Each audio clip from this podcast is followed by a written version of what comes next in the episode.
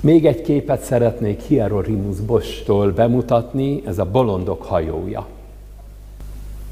A Bolondok hajója című festmény egy, egy mulatózókkal teli csónakot ábrázol, rámutatva az esztelenül a romlás felé haladó emberiség végzetére. Az anyagba ragadt ember világát teszi közszemlére.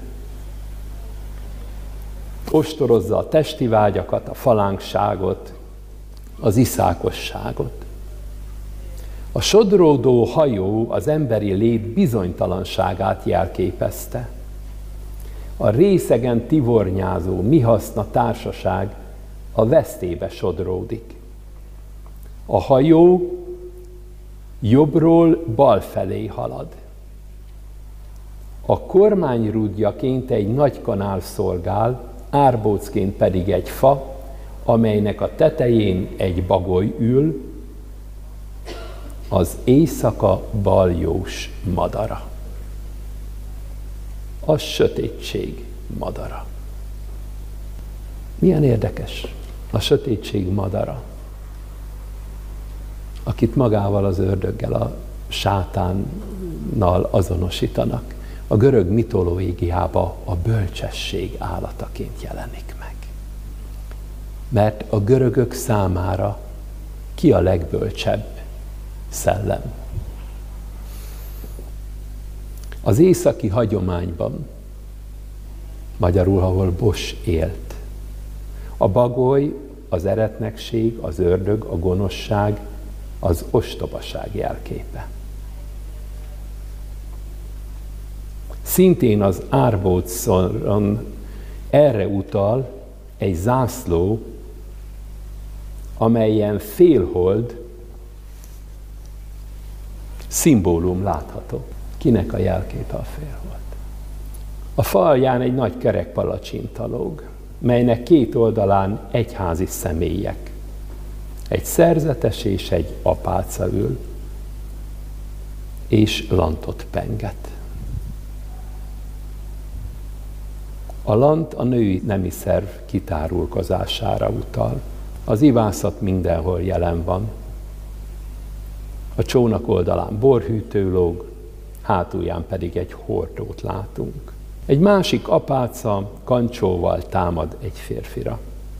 Egy úszó alak kupát szorongat. Egy részek pedig a tadból kihajolva könnyít magám.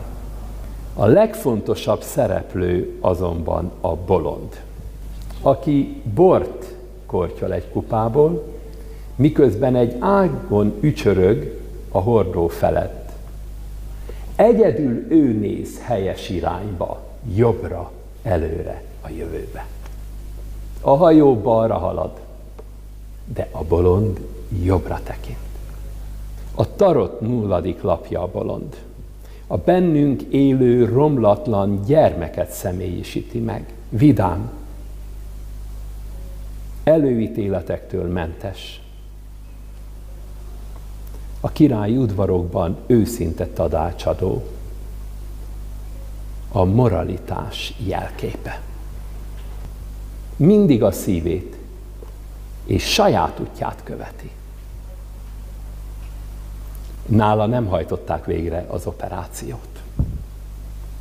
Mindig kész az új tapasztalatok befogadására. A bolond, akiben zseni lakozik, a bolond, aki elhatárolódik az emberi társadalom gonoszságaitól. Mindegyik alaknak szimbolikus jelentése van. Utalnak az emberi bűnökre, részegség, torkosság, hiúság. Mindenkire, aki ostobán él. Mi még a kép sugallata? Az egész emberiség az idő tengerén vitorlázik egy közös hajón. Eszünk, iszunk, csalunk, hazudunk, bűnös életet élünk, és közben a hajónk céltalanul sodródik.